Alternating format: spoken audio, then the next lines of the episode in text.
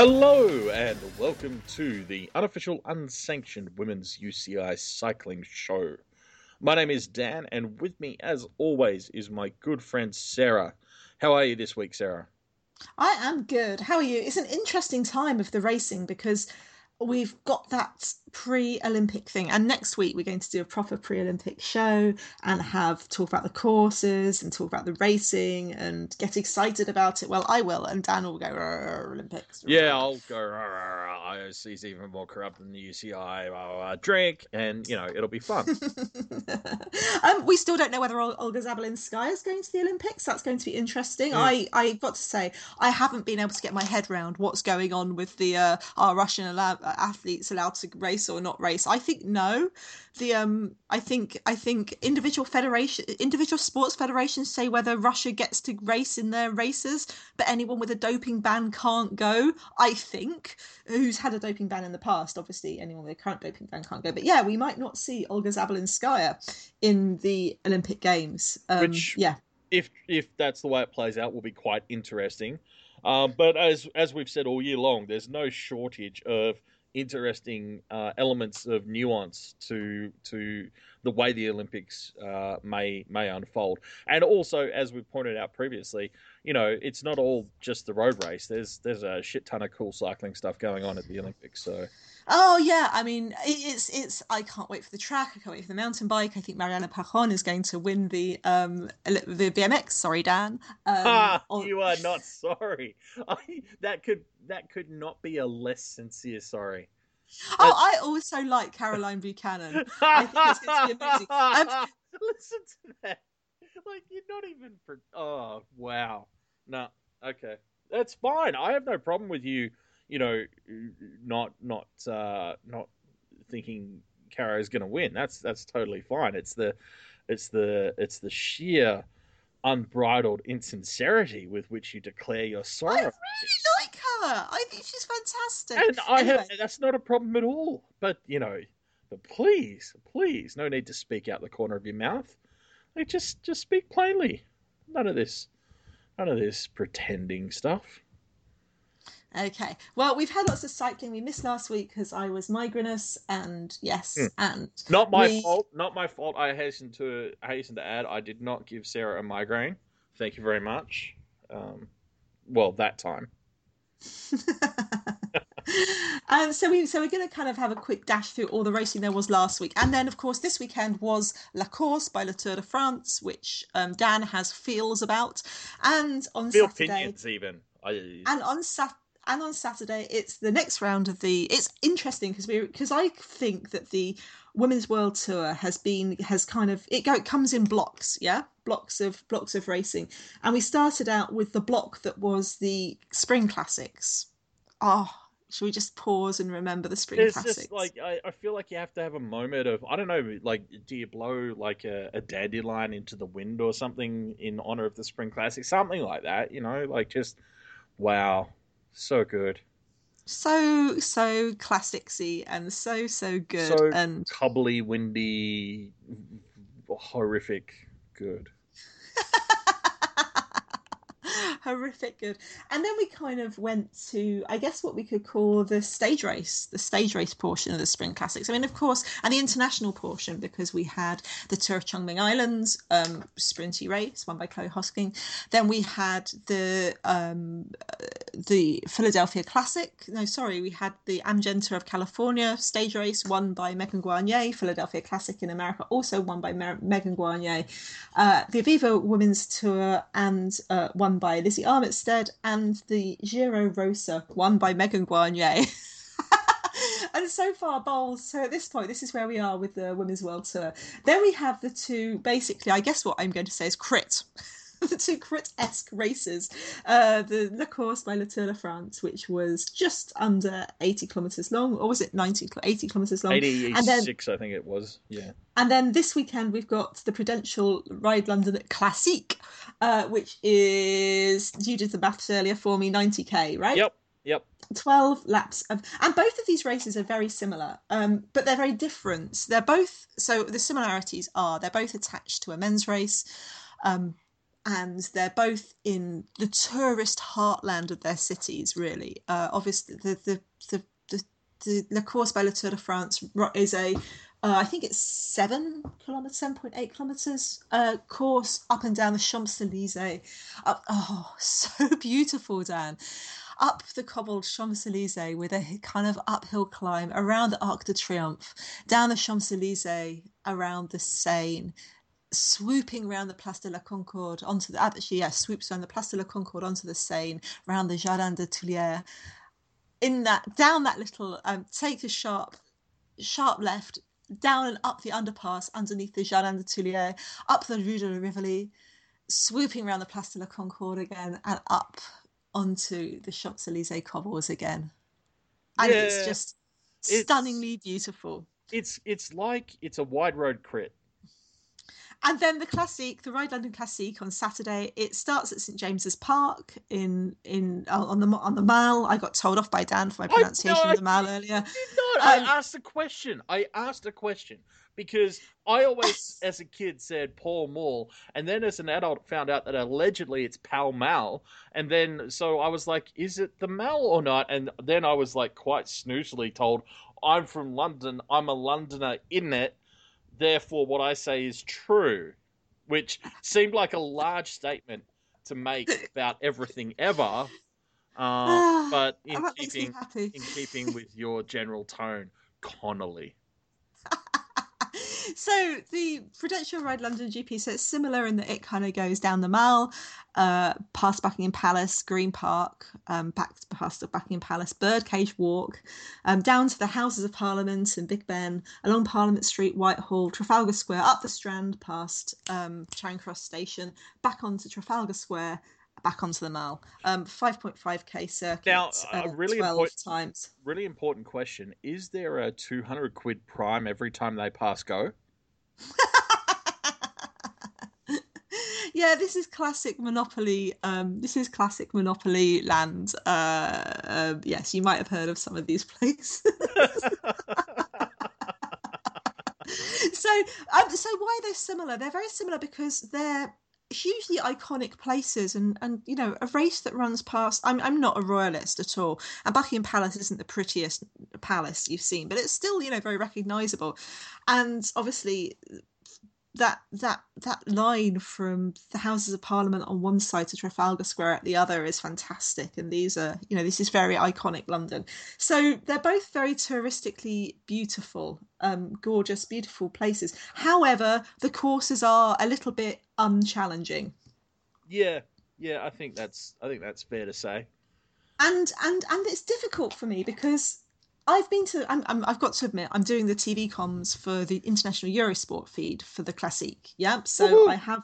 So thank you. I have got uh, um, feelings about you know I've I've I've I've, I've and I've and I've been I did that last year and in the first year it was on I went and I interviewed Rochelle Gilmore yep. um, for a mag- for a magazine on on the day and it's one of those things where the first time I went, I was growling and growling. This is a shit race. This is a shit race. It's just a glorified crit. It's a shit race and you get there and it's the most fantastic atmosphere like, before the race starts they they just pile anyone like have their free ride so anyone so so anyone can ride the course and it's yep. kids and it's people and it's lovely it has a really good it has the dude who does all the um tour series uh live presentation presenting he's very good at getting people Involved bouncing and, and happy yeah. and cheering. And it's always been a gorgeously sunny day. And it's and and you see these really amazing parts of london uh you know roped off and taken over by bicycles. And of course it's where the olympic games finished. Yeah and you're like shit this is really great. And i think that this is exactly what la course is like. Like i i am frustrated by la course in what it means. Mm. i love la course in what it stands for and being on TV and being like, you know, a lot of people's only uh, yeah exposure to exposure to women's racing. Yeah. And i love how they race it but at the same time it frustrates me. Yeah I, am exactly the same. I mean i made a whole bunch of jokes about it on twitter on on sunday night because i was all you know expressing my dissatisfaction that here we are in the third edition of la course. And you know while the first year it all came together very quickly under um, you know, pressure from the public and and several prominent writers. NCA. Yeah. Um, you know, and and so I can I can forgive a lot in that first year because it did literally sort of come together in about three months. You know, but but at the time it was yeah, well, this is all we can do in the first, you know, because we've only had three months. We'll do we'll do better. We'll grow bigger, and they have literally done sweet fuck all since Yeah. that first effort. Like the the TV coverage, I'm sorry, but honestly, has not significantly improved. The length of the race hasn't changed. There have been no addition of stages. There's you know there's there's nothing more than than the same basic spectacle. But at the same time, as you say, there is actually still quite a bit of value in that spectacle. And on top of that, the last thing I would ever want to do is take away from the way the riders race it. You know, and because this is a point that we often make is that you can look at course profiles day in and day out. You can look at the history of the way certain races have been raced and won over the years, and riders will still find ways to surprise you. And you know, that's the thing is that that heady mix of people who turned up to watch the final stage of the Tour de France anyway, and then see the course, and riders are putting on an amazing race. Okay, there is real value to that, absolutely, but it is it's just conflicting and it's frustrating because you know, as good as it is, there's still an opportunity for there to be so much more. Yeah, yeah, yeah, yeah, yeah. So, I mean, if people don't know the background of La Course, it was um, basically the the fact that the ASO, who's the biggest race organization organizer in the world, they run um, the Tour de France, they run a whole load of other races. Um, I want to say Paris Tour, uh, Paris Roubaix, uh, Paris Nice. I think they they basically run um, run if, if there's a if there's a kind of they, they run the big French the big big big big big French races, but they also run races around the world. Yep. Uh, Flèche Wallonne, um, uh, uh, they they run Liège Bastogne Liège, Critérium Dauphiné. Uh, Roubaix, Critérium International. Uh, they do the Tour of Qatar, Tour of Oman, Tour of Norway, and La Vuelta, Paris Tour, Tour de l'Avenir. And so there, and a couple of other races, Tour de Yorkshire. Um, they are interesting because they don't run women's races in France. So a lot of those races are in France. The women's races that they run are the Ladies Tour of Qatar, um, the Flèche Wallonne Femme, and this year the Ladies Tour of Yorkshire came under their banner, although I'm not entirely sure how linked in it is. And of course, there's been a lot of arguments about why the ASO don't run women's racing, and they also have been a lot of pressure for them to run a women's have a women's Tour de France. There used to be a women's Tour de France, and there isn't yeah, one. Yeah, and and the thing is also that even within that that mix of races, it's just so fucking weird the various level at which they're run by the same organization. You know, the Ladies Tour of Qatar is is quite famously one of the best races in terms of the way the riders are treated. You usually get pretty good coverage out of it. You know, like it's it's certainly better than a lot. Um, you know, but then by the same token, Flèche Wallonne can't even turn on their fucking fixed position cameras on the final climb. Like it, it, it just baffles me that the same organization can can can do these great things and terrible things with the same resources. Like, well, just... I guess the thing. I mean, I guess the thing is, it's not the same resource. I think Qatar, the state of Qatar, funds gives them, you know, funds basically the women's tour. So everything that we have from the state of, Qatar, you know, the, the, the riders staying in the Hilton or some other, you know, gloriously five star accommodation, um, the, the, the TV coverage is paid for, I think, by the state of Qatar, and you know that's paid for as part of their. They want the Olympics. They need to prove. You know, one of the first things you say about Qatar is, "Holy shit! I don't really think that women are women are women are respected as sports women in Qatar." Um, that's after you go, "Holy shit! All the human rights abuses." I, you know, and, and then yeah, and then one, third one comes, first things I said was, "Are they even allowed to wear lycra?" like I don't. Yeah, yeah, yeah, Yeah. So I think so. I think it's partly, you know, and but but and it's and you know every year I have problems with the ladies tour of Qatar because it's it's it's it's the first sta- it's the first stage race of the year where you get all the big teams showing up. Right? It's not the first stage race of the year, but it's the one. It's the first big one. If that makes And- any sense. Sorry, it is- Australia. and it is a fun race. Like that's that's the thing, you know. Yeah, racing. but in the same, t- but at the same time, I'm gay. I can't really be supporting a racing Qatar, can I? you know. And I, and you know, human rights, human rights. You know, anyway, it's it's. I I'm a massive hypocrite and should be ashamed Well, of myself. we all I'm are, saying, I mean.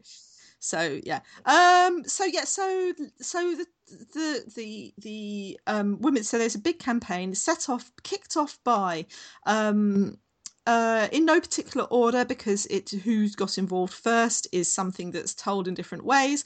Um, but it's I think, uh, I think it literally depends on who tells the story. Yeah, Kathryn Bertine, Emma Pooley, uh, Marianne Vos, and triathlete Chrissie Wellington were the four riders who were Le Tour Entier, which was a uh, setup to kind of like try and get a women's Tour de France, and that and they had a big and, and it was a very good social media um, social media uh, engagement yeah. campaign.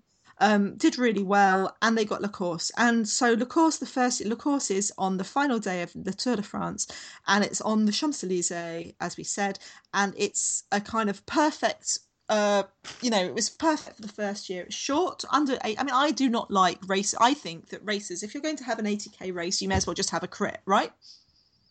Well, you you know, look, uh, and and I think this is this is the thing is we all accepted it for the first year because we all understood in the practical world like it's fucking hard setting up a new race in the first place. Like like on a on a really short timeline you know i think we're all willing to give them um you know a bit of leeway. My frustration comes in the subsequent years where it hasn't changed at all. And and as you say like like an 80 something k race that is a you know a circuit race is, you know, it, it's hard to let that be a real showcase of what women's racing is in almost any other circumstances. And particularly, uh, you know, I, I get, as you pointed out quite nicely, it's it's a beautiful layout of some of the most iconic cycling roads in the world, you know, and and in one of the most notoriously beautiful cities in the world. And it's you know partly the tourism and and the the dream of of that is is a big part of it. But uh, for mine, it's it's it's like well, you know, we've just got these massively wide roads and we're running laps, and it's it's just pretty yeah, I mean, I'm, I'm not adverse to crits. I, I really enjoy a crit, and I think that's partly one of my one of my one of my against you know one of my things against these races that are under 90k, uh, you know 90k and under. I would rather have a crit because crits are spectacular and fast and wonderful. And I guess you know we don't and, and it's and it's and it's. But on the other hand, you know, and and I wish you know I wish for example that rather than having 13 odd laps of of the of the course they they started them somewhere outside paris and you know did a run into paris exactly. um, like the men do and then have some laps. I mean logistically it's difficult blah blah blah blah blah. But you know logistically it's difficult oh. to have Flèche Wallonne before you know at the same time yeah exactly. it's, and... it's difficult but it's not that difficult. It's sure as shit not impossible. Like yeah. but but can you imagine for all those riders who grew up watching the tour de france and watching the men race up and down the Champs Elysees, being able to do that themselves. Oh yeah, and look, I get that, and that I'm all for. What... I'm all for that being part of the finish. I have zero problem with, you know, I mean, what is it? The men do three laps or something, you know, like, like by all means, let the women do three laps. But like you say, give them a run in. Let them, let them cross some of the bridges. Let them ride past Notre Dame or some shit like that. Like fucking, you know, turn it up a bit. Actually, make it a spectacle. Like, yeah. Now, it's interesting to use the word spectacle though, because on the other hand, on the other hand, on the other hand, on the other hand, on the other hand, the way the women ride it, as we said, is spectacular. So in the first yeah. year, it was a bunch sprint, and it was won by Marianne Vos, and it has some of my favourite on-bike cap footage, camera footage of all time, which is Marianne Vos um, moving through, riding up the inner side of the peloton alongside the barriers. well, I mean, you say you say riding up. I say fucking teleporting. Because she, I swear to God, I've watched that over and over and over again. She went through a gap that wasn't there.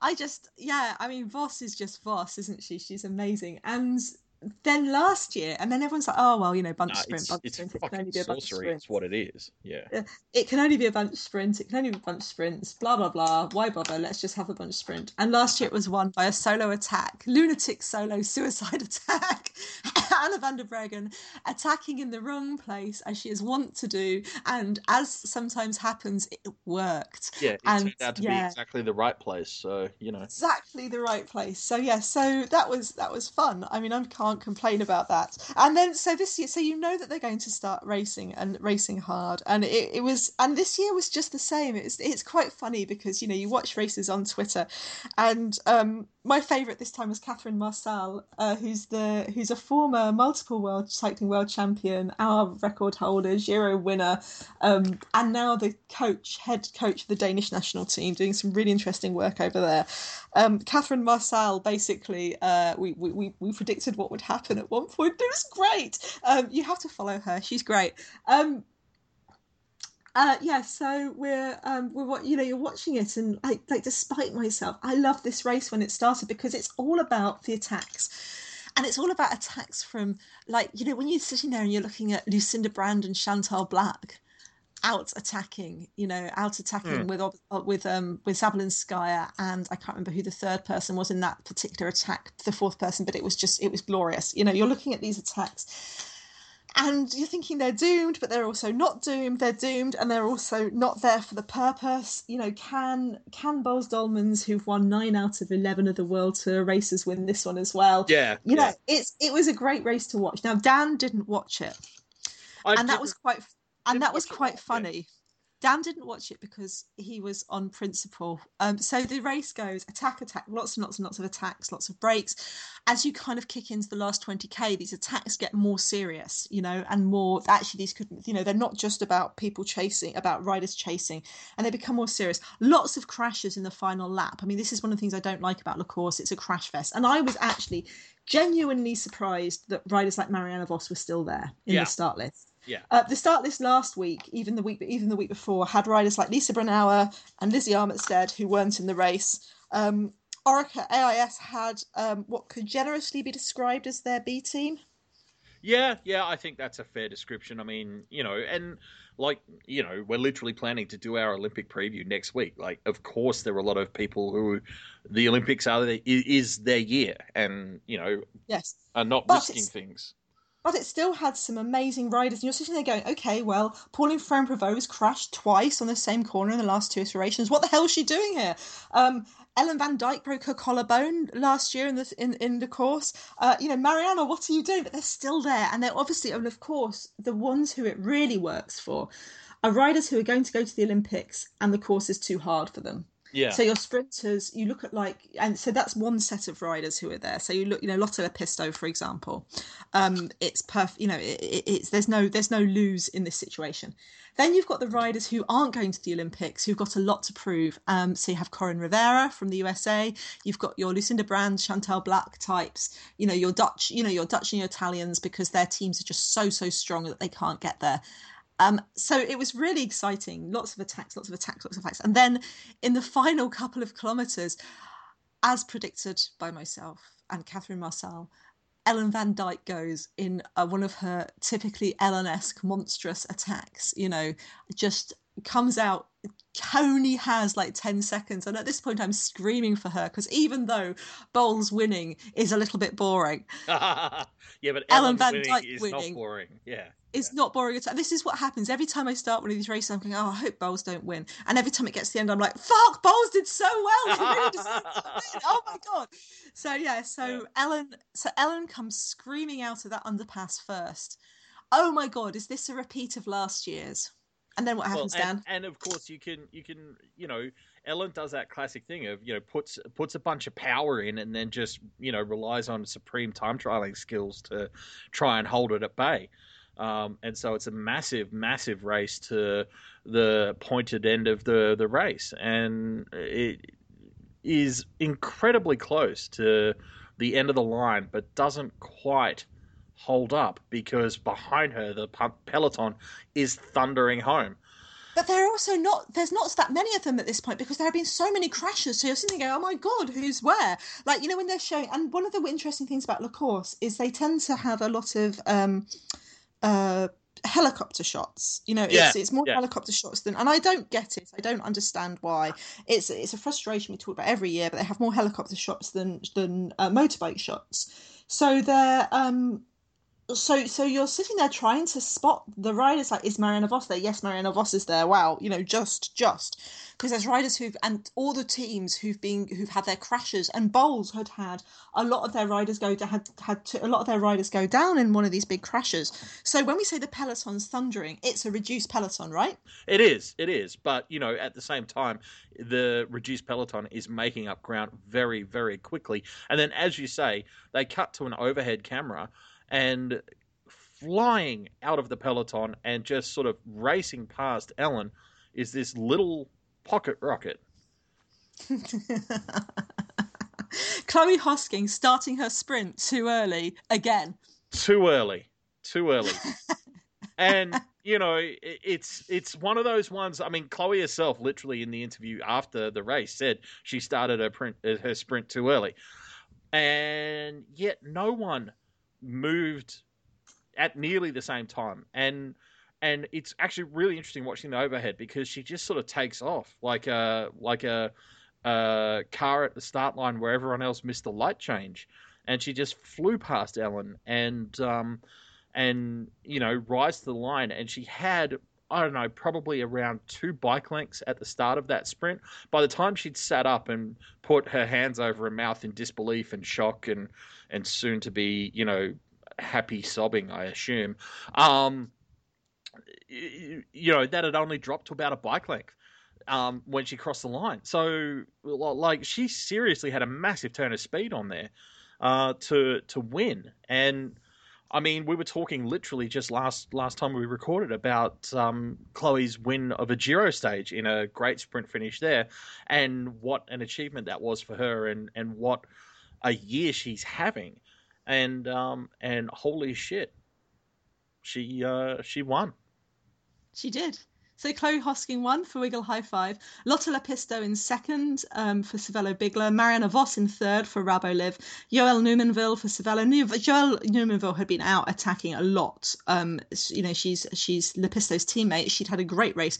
Uh, two French women, fifth and sixth, Roxane Fournier and Pascale Jeuland, both from Poitou Charentes Futuroscope.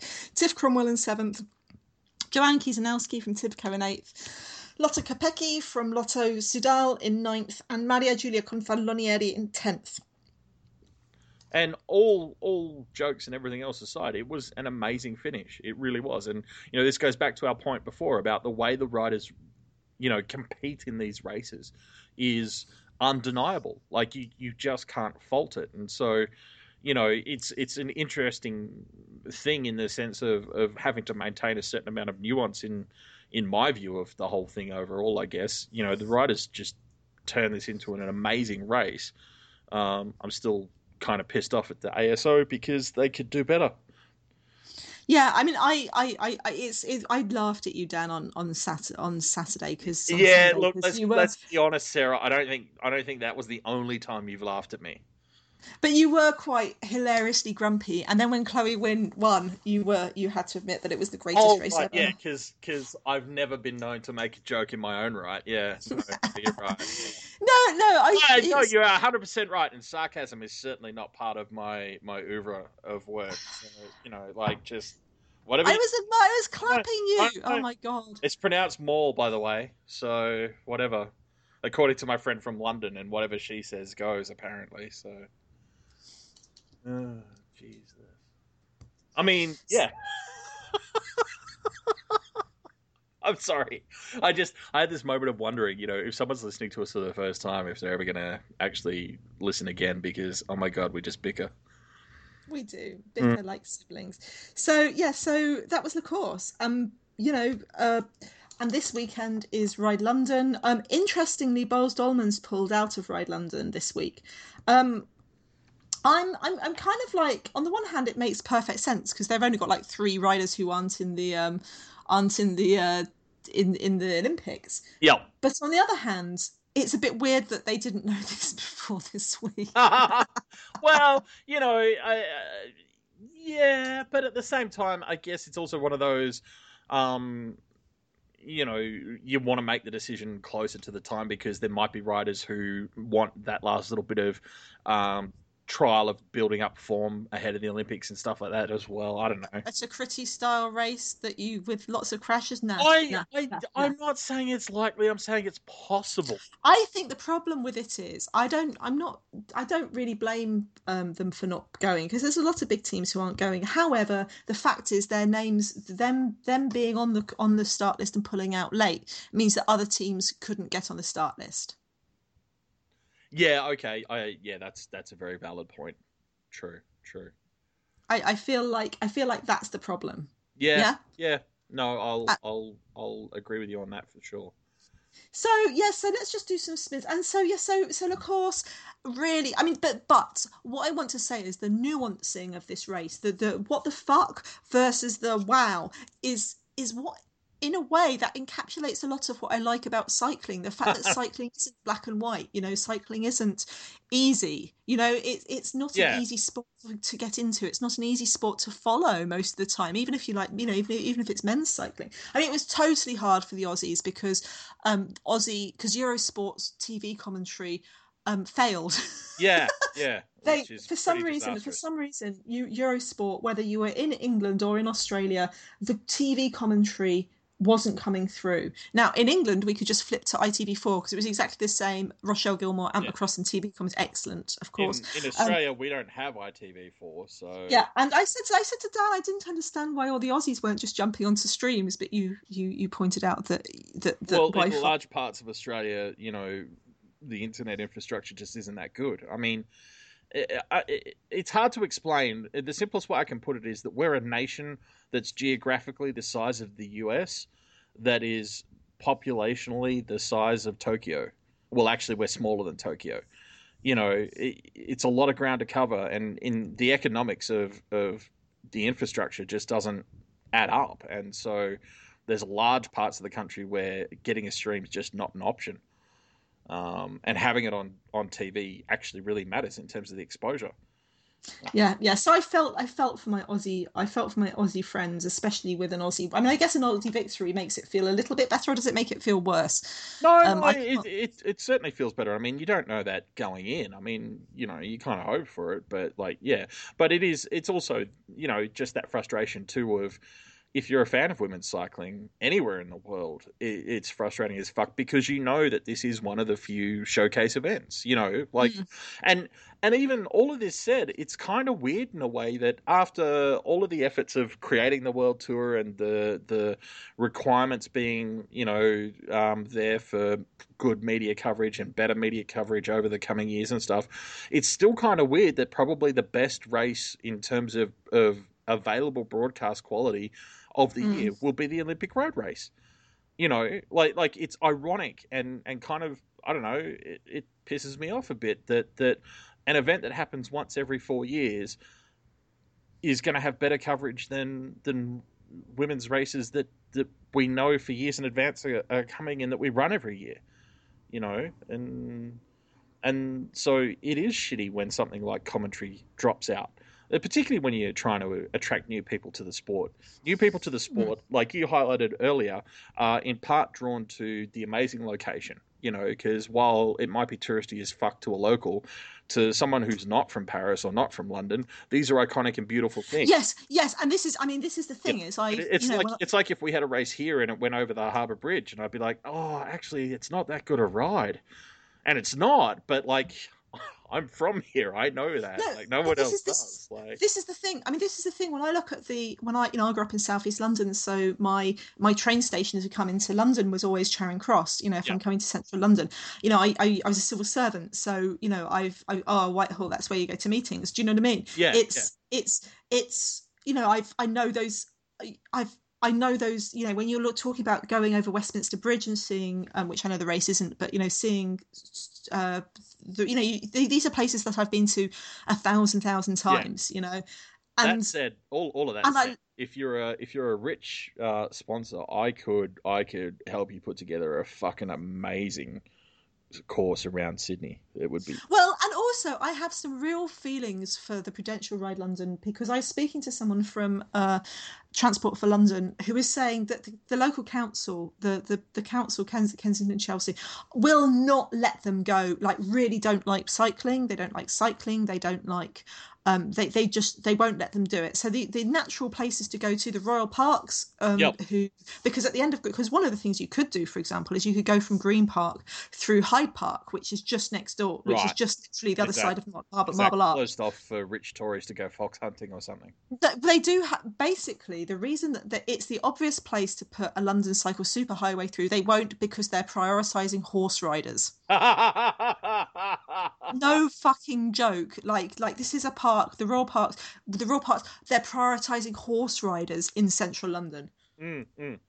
Well, you know, So- you see so many of them commuting. It's yeah. I mean, there is a you know there's there's there's, there's the horse guards. You know, of course, the the, the the the cavalry regiment. I mean, we've got a fucking cavalry regiment. I don't think they're there for anything other than tourism. But sometimes when you walk through Hyde Park, you'll see we did walk through Hyde Well, Park. look, if you ever- regiments get training and getting If you getting ever need to invade Western Mongolia, then you'll be glad you've got a cavalry regiment. But you know, in very few other circumstances will that really be very useful.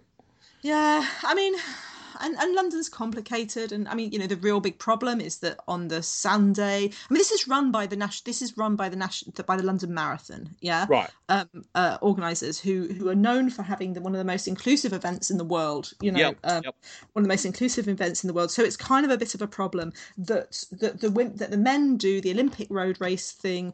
Uh, the priority then is for the money, vast, vast, vast, vast money making sportifs, which you know, fair enough. It's just it's like exactly the same as with the Tour. de- You know, there's excuses, excuses, excuses, excuses, but basically it's just a shame. I, Yeah. I would rather I'd you know, but but having said that, come to London on Saturday because oh my god, you have an amazing time. And and, Um, and that's and that is the devilry of it all because it's not just that it's better than nothing; it's actually fucking good. It's just Yeah. frustrating because you know once it you be better. once you know the sport, you know that it could be so much better. You know, Yeah. So, shall we just rampage through some of the racing that we didn't cover yeah. this week? Because there was tons and Oh, tons. of so much. I mean, unfortunately, as as we mentioned at the top, because Sarah was migrainated, um, which is totally a real word and actual one that doctors use, um, Hmm. we didn't get to talk about Thuringen. So Oh, Thuringen is one of my favourite races. Oh, although it's dangerous, there's cars on the route, and you know this is the one where Amy, this is the one where Amy Amy Gillett died um, in training. yeah, Um, yeah. Uh, so it's it's a hard it's a, it's but it's an amazing race. It's it's all over seven stages, seven days. It's run by Vera Hohlfeld, who's a former Olympian. Runs all over Thuringen in East Germany, uh, and it's and it's you know it's got these really beautifully ridiculous cobbled streets. I think when I was in one of the one of the stages, I went in 2000 and I want to say 11, thanks to the wonderful Stefan Wyman. Might have been 2009 even, no 2011 I guess. Um, there's one stage where you're sitting there going, okay, well, in a couple of hundred meters, I've counted like five different kinds of cobbles, yeah, yeah. Like including sharp, slaty cobbles with sharp, vicious edges and get get that get smooth that get I smooth believe I believe when you translate them from the the local German dialect, they're actually called shark's teeth. yes, they probably are. I'm gonna say I, I don't I don't care that you just I mean, made that yeah, up. for a landlocked country, it's totally true. So yeah, totally true so um and it has this amazing cobbled uh there's one and, and what they do is they start and finish and pass through the same town Mm. each area so they're all like the Rund, rundum gotha or the Rum, rund um altenberg um so they and it's so it's great great great great great great for visitors because you can you know you, you watch the race start you go and get a coffee you see it come through in the middle lap maybe another lap then you see the finish it's great um and they you know it's it's the classic beers on the podium um yeah. I was gonna say, most importantly, you get a boot full of beer in, on the podium. giant beers on the podium, small children handing out best young rider jersey, uh, you know, different things in different towns. Lovely, lovely city, lovely place. So the race, it's seven stages long. Uh, first stage won by Marianne Vos. Marianne Vos has never won Thuringen Rundfahrt. Really? This Yeah, could be one one, of the few races she hasn't won. Yeah, yeah, one of the few races that she's raced and hasn't as well. So for the last couple of years, she didn't ride Thuringen because um, she was focused on the Giro, and there was problems with the Giro kind of finishing like uh, two, you know, like last year I think it was, uh, the Giro finished too two, you know, a couple of stage, you know, a couple of days before the Thuringen started. And poor Thuringen has really big problems. We'll come on to that in a bit with where it is. So Marianne Vos won the first stage. Olga Zabelinskaya did an escape um, escape act, won the second stage solo, which looked really bad when Russians are coming on to form for the Olympics. But you know, um, she got a doping ban; she's not going to be racing the Olympics. Marianne Vos won stage three, looking good for this. Stage four was the hilly ITT. So let's take the GC, shake it all up. Won by Ellen Van Dijk. Um, in an interesting look towards the uh, Olympic ITT. Yep. Um, with Annemiek van Vleuten second, Ashley Moolman Pasio third, Lisa Brennauer th- fourth, and Linda Villumsen Serup in fifth.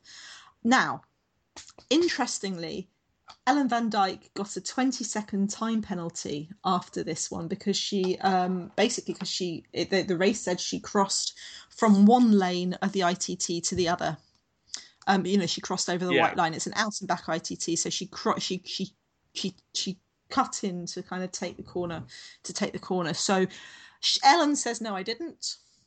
The race said yes, she did. Yeah. Ellen said, well, we've got it on video. I don't think that video's been released.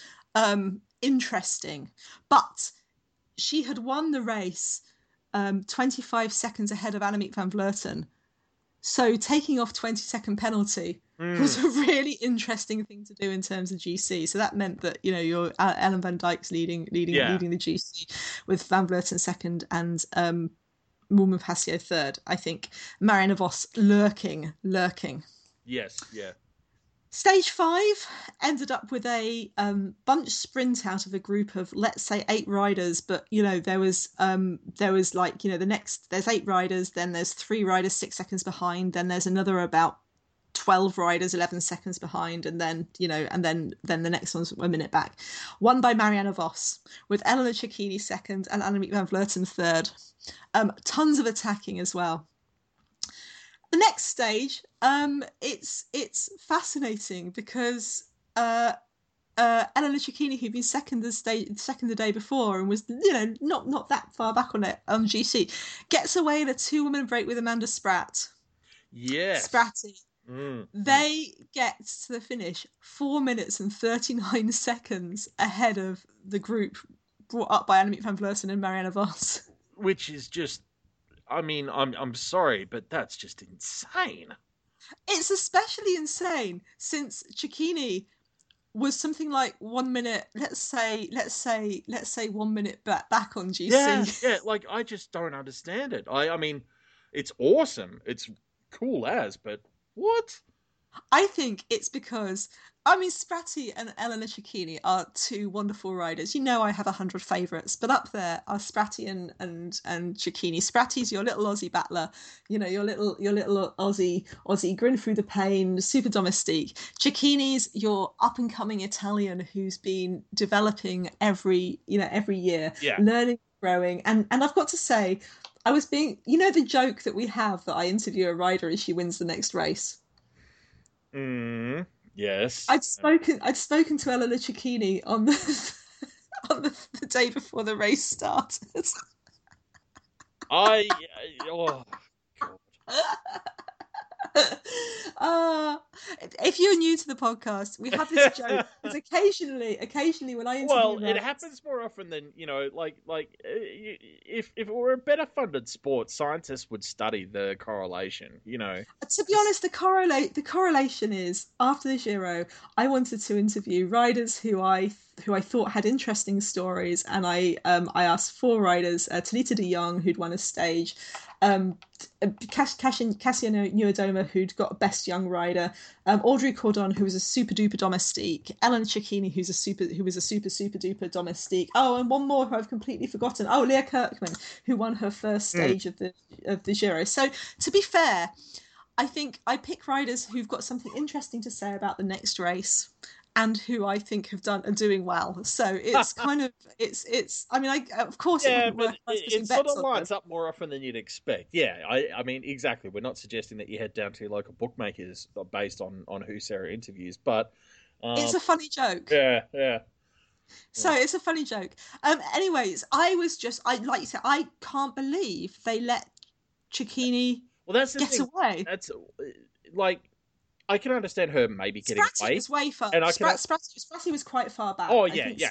Spratty, Spratty is, is well, and she's also the kind of rider that you expect to be quite a way back at that point, like you know, and to go for a break, like that all makes perfect sense. The bit that doesn't make sense to me is that they ever let them get more than two minutes. I know.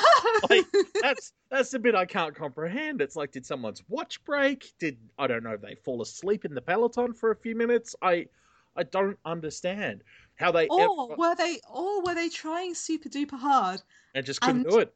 and couldn't do it because Yeah. I mean Cecchini is I mean Cecchini. So you look at where she finished, and you're going, um, you know, in the first stage it's a bunch sprint, so it doesn't really matter. You know, she's racing for racing for her teammates.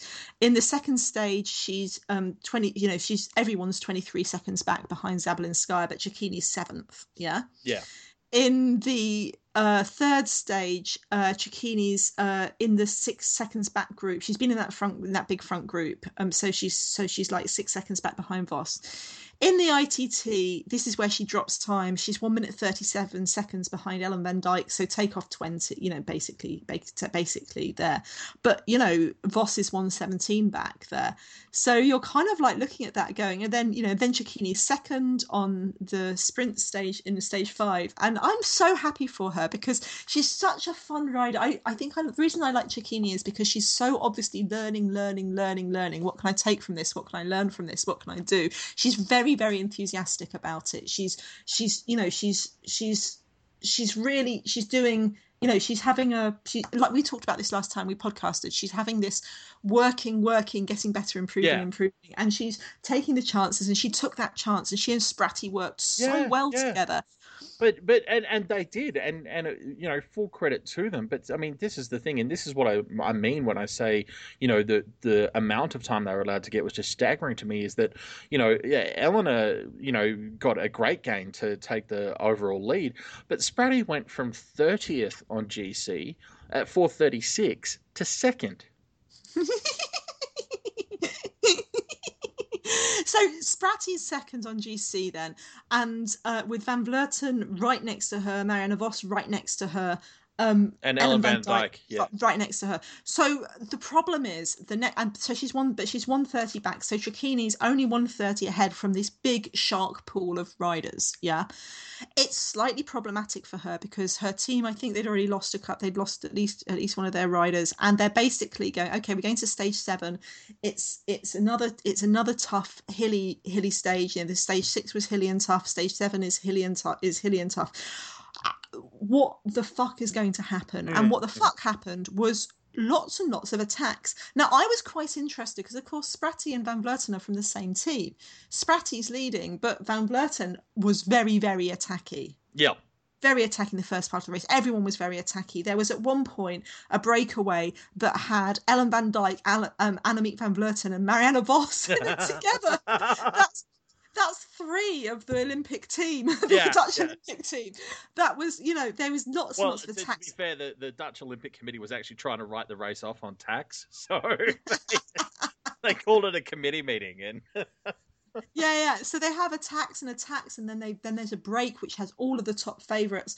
Um eleanor Cecchini's in there with Lisa Brennauer. Lisa brunauer her teammate is dropped. This break has everyone except for Marianne Vos as the top teammates in it. And you're like thank god for that if you're eleanor because uh, if you're Cecchini and canyon because you know that's that's like that means rabo are chasing back. It was exhausting just watching it. Yeah. like you're just watching it go oh my fucking god this is just mayhem. And then then bad for the other GC contenders, good for Canyon. They get a small break goes, a break of five riders goes, which has um, Tatiana Guderzo, former Olympic champion for high tech, Rach Neylan for Orica GreenEDGE, Nicole Hanselmann, young rider from Cervelo Bigler, Amy Pieters from Wiggle High Five, and Coryn Rivera from United Healthcare. yep. And I think they ha- I think they have more riders than that. But These are the riders who get away, and they actually look like, and because they're out there, that's suddenly teams who aren't going to be chasing chasing so bad. Interestingly, though, I think that I was interesting. None of the none of the GC none of the GC teams there, except for Neylan working. For, well, I don't think she was working for Orica AIS. Um, you know, they're just in case. Yeah, yeah. I, I mean, yeah. I, I, am but to argue with they're that. getting there, and it's and the, and it's just escape is just that they're doing that thing where their time's ticking down, ticking down, ticking down. They just get you know it's, it's like you know something like thirty seconds at at uh, at, at what you know one kilometer to go or something like that, and then out of the break charge Coryn Rivera and Amy Pieters. Photo finish on the line. Coryn Rivera wins with Pieters in second. Nicole Hanselmann of Cervelo Bigler getting her best result yet in the third. Neylan fourth. Guderzo fifth. Marianne Vos absolutely doing all her Voss powers to kind of try and tick down that, you know, tick down Yeah. those, uh, First that, and but doesn't manage it. But she's fifth. She's sixth. Moolman Pasio in seventh. Um, looking down the list, Spratt in tenth. Um, Eleanor Cecchini doesn't get in there in that first in that first front group in that front group that finishes 23 seconds back. But she's 22nd 30 seconds back. She's won the race. Wow, wow. And um, yeah, I, I mean, what an amazing way to win it too. You know, from the from Oh. the day before with this amazing Well, breakaway and I mean, Spratty and Spratty to break- hold on to second. Um, yeah the- Spratty had won the stage but Cecchini Yeah, yeah. really fought for it and and really worked hard and and Canyon and Cecchini especially because you know when she was out in that small break and riders were picking off the front she was there she was holding Mm. on tight so Cecchini wins the race uh Spratty finishes 258 behind her Ellen Van Dijk 3 minutes 12 Van Vleuten, Marianne Vos. Now that is one hell of a top ten anyway, uh, top five anyway. I mean, I am so happy for Eleanor Cecchini, but um, Yeah. one of the things that's lovely is her her her partner, her boyfriend is Elia Viviani, the the oh um, yeah, yeah, yeah. Cyclist, and Elia Viviani is like the the the absolute king of like the, one of the nicest guys because he's always supporting her and cheering for her and and just being ecstatically happy for her on Twitter. So it was just like this Ah, little this little sweet um this sweet thing where where you know where where you've got like you know and, and again in terms of bringing you know he's a sky rider for god's sake you know what i mean? He's he's he's he's there um you know he's there cheering for you know it, Yeah. there's a lot of he brings a lot of i mean you know i don't normally like talking about who riders are dating but Elia viviani is such a nice nice one that he uh you know 10 po- just 10 points for him so Nice, yeah, yeah. And look, it's a cool, it's a cool overall victory. Um, there's lots of really interesting and cool things to to take out of it. I enjoyed the way that um, Eleanor and and Spratty both got to their positions on the final GC. I mean, you know, I'm a big fan of a, a crazy breakaway, and and to, to see that succeed, and and not just succeed, but succeed so well that it affected the final GC for the top two podium spots is awesome. Um, there's some incredible things to take away, like you say, about um, ITT heading into the Olympics. For me, one of the most interesting things actually comes from a quote at the the end of La Course, actually. Uh, when Vos was asked about her form, and she said, "My form's getting there. Thuringen went better than the Aviva Women's Tour. Today went better than Thuringen. My form is on an upward trend, and I'm happy." Now, oh i'm Let so me- scared I know. Let me put that for you, casual listener, in the context of Marianne Vos is perhaps, among other achievements, like being the world's greatest cyclist, is also the world's greatest sandbagger. And so when she tells you that her form is on an upward trend and she's happy, what she means is that if you built a genetically modified team of cyclists with 18 legs each and put them on one giant bike with 18 sets of pedals, that she would still beat them. See, I think that Mariana saying it, her form was good, and this is the thing about Vos is you look at it and you go, "Her, that wasn't a great race for Vos because she only won three stages and came Yeah, fifth on she- GC." exactly. She only won three stages. She she's top five GC, um, and she's on the podium at at I the course. I, s- I and saw some people. I saw some people saying that it was proof that Marianne Vos was over, that she was good on the course. yeah, yeah. Oh man, and I look at that quote and I'm just like, oh fuck, fuck. She's someone's gonna get hurt. like, So, other races that are you interesting know, for the sorry, I just have to finish. You know that bit in like in, in in a cheesy action movie where like I don't know the the hero takes off his hat or the heroine slips off her jacket. You just know some cool shit's about to go down. Like yes. that's what that quote is. Like it's just like, oh my god, something epic is about to happen. Now, Hmm. also in looking at the uh, Olympics. Yes. Looking at the Olympics. It was the Cascade Classic in the USA last week. Um, the same same week finished the same day as on Sunday, same day as the tour. Um, obviously, this is the USA a USA race. It's um, a 2.2 UCI race, but you know very very much UC, uh, USA. The first stage was won by Carmen Small in her first race for Silence Pro Cycling. But what was particularly interesting is they had an ITT. Right. And that ITT included Carmen Small, who we all know put in a challenge to get to the uh, um, to Yep, the, make it to the, the uh, Olympics. Yep. Olympics. Didn't her challenge wasn't successful? She, I think, one of her key cases was Kristin Armstrong, um, who is the reigning Olympic ITT champ, hasn't really raced that much. Anyway, in the ITT, Kristin Armstrong finished third, 10 seconds behind Carmen Small, who finished second. But interestingly, 18 seconds behind Tara Whitten. Now, Hmm. Tara, Tara Whitten is Canadian. Tara Whitten is also a controversial Olympic pick in that she hasn't ridden that much this year. Yeah.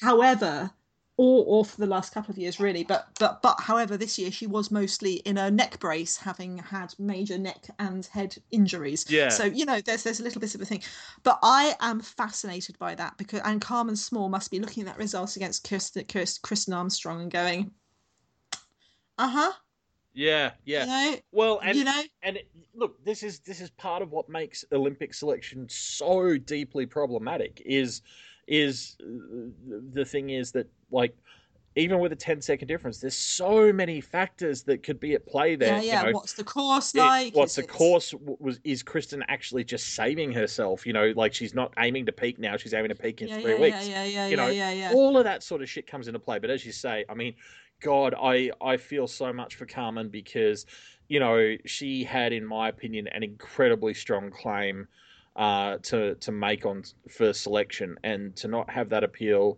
um, succeed must must hurt. And as you say, looking at a result like that, it's got to be Well, hard. especially when she's obviously had hard times with her. You Yeah. don't you don't leave your team halfway through the year because you're having a happy year. You know, she's No. gone from Cervelo Bigler, which is a team that always seems to have problems. If I'm not well, it's only been going for two years, but it seems to have had problems last year with riders leaving slash being kicked out halfway through. Uh, Carmen Smalls left this year.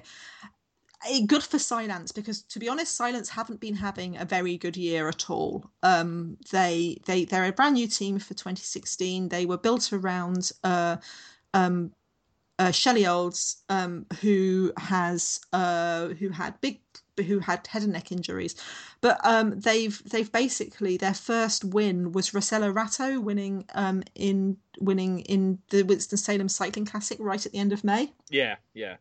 So Carmen Small joining the the team has kind of has kind of dou- doubled doubled their um, doubled their win rate, um, and also also pretty much if you don't count national championships, doubled their podium places overall Yeah. because she was second in the ITT, she was second in the crit, and she was um, third overall in the classic. So you know, good for silence. The overall GC was won by Tara Whitten, second place to Kristin Armstrong, third to to to, to Carmen Small. So yeah, interesting. The politics do not stop in USA cycling. That's um that's fun. Indeed. Other, other races we have to talk about. So at the same time as Thuringen, there was the BeNe Ladies Tour, which is a lovely race. I think it's the second year, second or third year of its existence. It starts in Belgium and then it goes across the, the border into the Netherlands, hence BeNe. Um, stage one won by Jolien D'Hoore. Stage two A won by Nina Kessler because it was a two stage day. And in the afternoon they had an ITT also won by Jolien D'Hoore. Stage three won by Jolien D'Hoore, and the overall won by Jolien D'Hoore. Hmm. Hmm. Yes. So um, I sense you know, theme. There's a, theme. It's a race that's mostly in the in Belgium, won by Jolien D'Hoore. Uh, quite interesting again for Jolene's um, Jolene again in terms of if we're talking about building onto form for Yeah. the uh, for the for the ITT. Um, there's also the Tour de Pologne, the Ladies Tour of Poland. Now there used to be a Tour de Pologne. This is a men's race, a men's world tour race running. Um, they had a they had a women's women's race at the same time. Um, just uh, three stages, two day race riders loved it and apparently they're looking to be at the world tour next year but when it's on at the same time as Thuringen and BeNe I kind of feel like they're they're they're kind of mm, I don't know if Yeah. they should be. I don't Well, I think mean, they should be, but it's a tricky one, but I mean, it's it's that thing, and we talk about it often, and, and we quite often talk about it in very positive terms when r- multiple races are on at the the same time, when they're different kinds of races. Yeah. and I think I think that's more the issue here is is. Um, I, I take riders at their word that it was a good race and that they really enjoyed it and, and everything like that. And I certainly wouldn't want timing to be the reason that it couldn't become part of the world tour. But I I, I tend to agree. oh, I would. think I oh really? Okay. Yeah, I, I think timing. I think I think if you're going up against, so if you're going up against established races that that will suffer as a result of your new race becoming world tour, I think there has to be really really compelling reasons to make it uh, to make it to make it to to, to be able to, to to do that to them, because Thuringen's looking it's in its 29th year. Um, BeNe's new, but it's it's got really good. You know, it's been a really good strong strong opening. I would be hesitant hesitant to have a race that's just because it's got a men's race that becomes the most important one. Yeah. I well.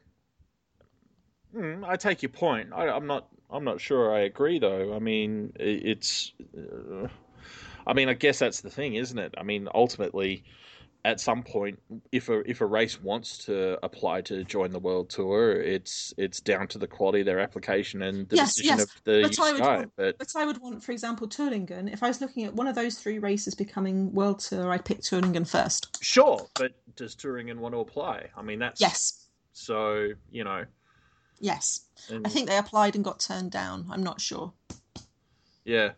This So year, and they got turned down it- because of the number of races. Interesting option. I mean, it also plays into the broader. I mean, God help me, I'm about to say this out loud, but uh, assuming the UCI has a broader, more medium, long term plan for the growth of the sport, it also plays into their vision of that because it could well include, you know, options of of multiple world tour races and, and oh, perhaps, now, perhaps yes, top you know teams not being required to attend every world tour no, no. something like that So, I don't, so I don't. I don't think, I, I, I don't think that women's cycling is ready to have two world tour races on at the same time. I think we've seen already in the world tour, and we'll see. it, You know that that that I, I, I find it difficult when you have domestic level teams racing in world tour races. I don't think that's right. Hmm. Um, which we've seen in a number. You know, you don't see that. You don't. You know, you you. It, it's it's. I find it problematic. Yep. And I don't think it's right because I don't think that the world tour should be about development. I think that I may love love development is super super super important. Oh yeah, But if there should be a about- development tier for that. Absolutely, yeah. Yeah. And and the third race, third fourth race on at the same time this week. 'cause we had four UCI races on at the same time. Was the Tour de Bretagne, which is definitely the was you know oh sorry let's say who won the um the the the, the Tour de Pologne. Tour de Pologne first stage was won by Jolanda Neff, the Mount the crossover superstar. Yep. The ITT was won by um, Flavia Oliveira. Oliveira. Um, stage two, and then the stage three in the afternoon was won by Jolanda Neff again, leaving Jolanda Neff winning the general classification with Flavia Oliveira of um, who is uh, who's had to leave her team but guest riding for BTC City Ljubljana, and Tetiana Riabchenko from Ukraine in third place. So not quite as strong a sweep as the Jolien D'Hoore Invitational over in BeNe, but It was pretty much. I mean, it was yeah. pretty much the Jolanda Neff Invitational, especially because she won each of the road stages solo. Mm. Um, over in Britannia, the first stage was won by the IT uh, prologue was won by Lara Vieceli. Um, second sta- uh, stage one was won by Arlenis Sierra Cañadilla from Cuba. Uh, Silvia Valsecchi won stage two, uh, which was another ITT, which was 11.2 kilometres. Uh, Arlenis Sierra Can- won stage three. Ilaria Sanguinetti uh, won stage four, and Arlenis Sierra Cañadilla won the general classification. Um, so you know, which I think is probably her biggest, her biggest, her biggest win. Um, coming onto form for the Olympics as you know, as and you know, I mean, again, this is what I like. I don't think Arlenis Sierra Cañadilla could win Thuringen Rundfahrt, for example, but I love the fact that there she is. And the general classification was Anne Sophie Duyck from Belgium in second, Claire Rose from uh, Podium Ambition in third, Silvia Valsecchi fourth. Okay, cool. So you know, good, good, strong, good, strong racing all round. Yeah, Mad, crazy. Um, yeah, we loved it. It was fun. indeed, indeed. Um, look, there's been heaps of racing to cover. Has there been any, any other sort of major news that struck you over the last week, or anything that we need to Um, catch up on? Or Olga Zabelinskaya and the Russian doping Yeah, stuff. Interesting. which interesting. Um, I guess we could get into into well, we will be getting into heaps more detail about uh, everything Olympic next week. Um, in, in well, the cobbles, the cobbles on the ITT course have been paved over. Ah, everyone loves a smooth road, huh? Uh, I know. Ah, um yeah um and yeah it's it's yeah it's it's um it's, yeah, it's going to be right. interesting. It's going to be interesting. They're apparently apparently the cobblestones will still feature in the road races which uses the same circuit. I'm not quite sure how the cobblestones can if there's a strip of tarmac over them but anyway. Um in other uci news we'll talk about this next week because i just can't. Um the future of women's cycling a q&a interview with brian cookson on cycling news. He waffles a lot. Um my my big my big Ooh. hats off to Sadhbh O'Shea from um sorry I know I pronounce her name wrong every time from Cycling News who who kept going tenaciously in the face of waffle. who but, to um, endure that interview? Oh my Yeah. god! Yeah. Anyway, so uh Ride London this weekend. Olympics Yeah. soon. Olympics Enjoy. next week on the Yes. on the I want to say on the eighth. I don't even know when it is. I'm such I'm like the worst. I'm the worst woman. No, no, no, no, no, no, no, no, no, no. On if you would like to find out when exactly the race is, please go to patreon.com forward slash women's cycling and donate to Sarah. Oh, seven- reveal all seven- next week. The seventh of the eighth. Ah, you gave it away for free. Oh god, this is a disaster. And lots more racing happening at the same time. We've got like the ladies tour of Norway um, uh, in at the same time as, as the Olympics. So if you if you know, so there's plenty of races for other teams that we love to win. Nearly said in Norway. I don't know what I just did anyway. Thank you for listening. Go to our site prowomenscycling.com and I yeah stuff Yeah, thing. for Sarah on Twitter at underscore pigeons underscore. I can be found at Dan W official. Uh, thanks for hanging out. We'll uh, we'll talk to you about Olympic stuff next week and swear lots, laugh lots, and and carry on. Yes.